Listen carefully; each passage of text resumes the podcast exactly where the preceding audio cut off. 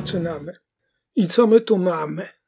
Mamy zaległości i koniecznie trzeba z nimi coś zrobić. Opalałeś się, człowieku, na słoneczku? No dobra, przesadzam, ale ta wersja bardziej mi się podoba, więc opalałeś się, człowieku, na słoneczku, a świat nie czekał. Szedł do przodu, kolejne kingi z kolekcji wędrowały na półkę i tam pokrywały się kurzem. Kurzem i to sporo warstwą pokryła się Desperacja. Kurzem zaczęła się nawet pokrywać Dziewczynka, która pokochała Toma Gordona. Głupia sprawa, bo um, to przecież moje przekłady i to takie, które wspominam z wielką przyjemnością. Desperację i tą nieszczęsną dziewczynę, która tam pokochała i tak dalej. Mam kłopoty z tym tytułem, jest on dość mylący i pierwotnie brzmiał inaczej. Po prostu pokochała Toma Gordona.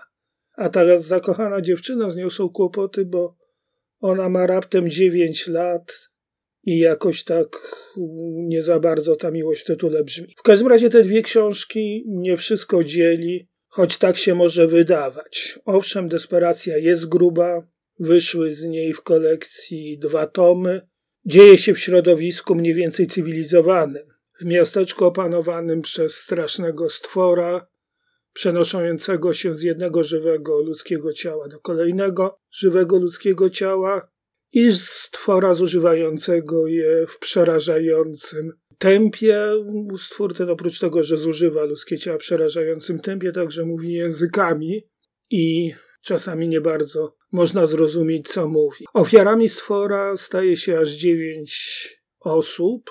Jako szeryf Colin Estragian, stwór ten zamyka w areszcie małego miasteczka górniczego, teraz już wymarłego, bo stwór wszystkich wymordował. Miasteczka o wiele mówiącej nazwie Desperacja, a gdy więźniom udaje się uciec, walczy z nimi, nasyłając na nich armię kojotów, skorpionów, sępów, nawet tam puma się pojawia, w końcu nasyła na nich także symbol Ameryki Łysogłowego Orła. Nie jest to żaden przypadek. Ameryce jako takiej dostaje się od Kinga parę takich bolesnych klapsów. Bo w ogóle wszystko zaczyna się od niewolniczej pracy bezradnych Chińczyków zmuszanych do charówki w kopalni w nieludzkich warunkach. Desperacja to w ogóle jest coś, co lubi się nazywać tym typowym Kingiem. Jakby typowy King istniał obiektywnie, a nie tylko w czytelniczych wyobrażeniach. Opasłe tomisko pochłania się w oszałamiającym tempie. W takim zresztą tempie oszałamiającym Desperację tłumaczyłem. Niemal dosłownie co strona ktoś tam ginie, straszny stwór łamie kark siedmioletniej dziewczynce i wiesza ją na haku, sympatycznego, jakkolwiek nieco alkoholicznego weterynarza.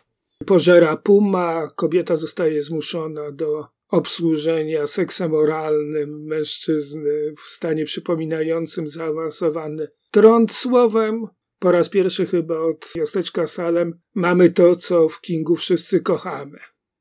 Mamy też to, co w Kingu kochamy, a co jest prostą ludzką odwagą, odwagą zwykłych ludzi.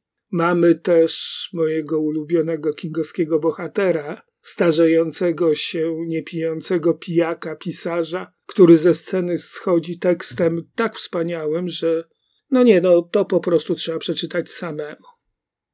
A dziewczynka, która pokochała i tak dalej, i tak dalej, cóż, jest to historia kameralna, jest to mikropowieść o losach dziewięciolatki, która schodzi na siusiu ze szlaku przez pierwotną puszczę i w tej puszczy beznadziejnie się gubi. Wyposażona w niewiele picia i tyle co nic jedzenia, walczy o przeżycie z zagrożeniami jak najbardziej rzeczywistymi, z nieoswojoną, a więc groźną przyrodą. Jej wrogiem jest po prostu natura, w której żyć już nie umiemy.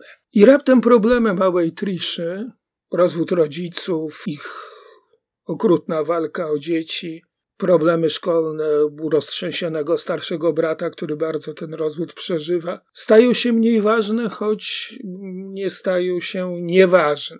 Rodzina nie jest w stanie dostarczyć Triszy wsparcia. Wsparcie daje jej małe radyjko na baterię. Cóż to za wspaniały antyk.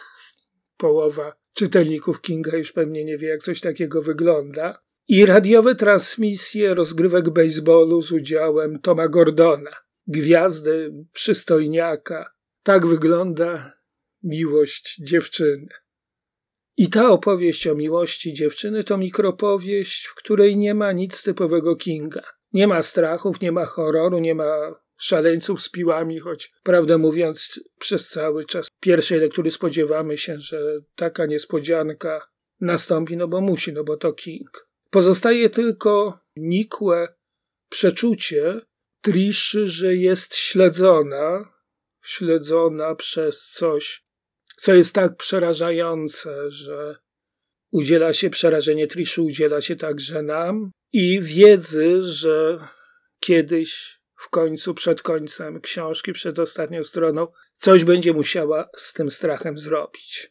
Takie są różnice, a gdzie są podobieństwa? Wiem, trudno uwierzyć na słowo, ale te podobieństwa są większe od różnic, a w każdym razie bardziej fundamentalne. Podobne w obu książkach jest to, że obie mówią o dzieciach i obie mówią o Bogu.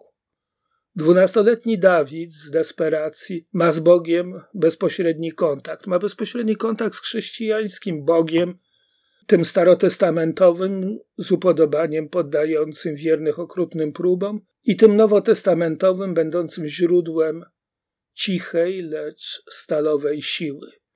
Modlitwa, rozmowa z Bogiem, Dawidowi przychodzi naturalnie. Jest dla niego po prostu rozmową. Mała Trisha chciałaby się modlić. Ona szuka słów, ale tych słów nie znajduje. Modlitwa to jest pojęcie dla niej zupełnie obce, więc zamiast do Boga Trisha modli się do gwiazdy, do celebryty, do słynnego sportowca. I to jest może największe podobieństwo tymi dwiema, między tymi dwiema książkami, że ta modlitwa okazuje się zdumiewająco skuteczna. King umie pisać o dzieciach. O tym będzie jeszcze okazja coś powiedzieć. Okazuje się, że umie pisać także o Bogu, co może wydawać się dziwne, ale jest też jakoś pocieszające. Pocieszające jest to, że bestsellerowa popliteratura może pójść po, pod prąd mód, jeżeli naprawdę chce i może zrobić to z tak wielkim sukcesem. Aha, i przy okazji, ale o tym może nieco później, obie książki, jedna bardziej, druga mniej, ale obie w znaczącym stopniu odwołują się oczywiście do cyklu Mrocznej Wieży, której trzeba będzie poświęcić chyba nie jedną sesję.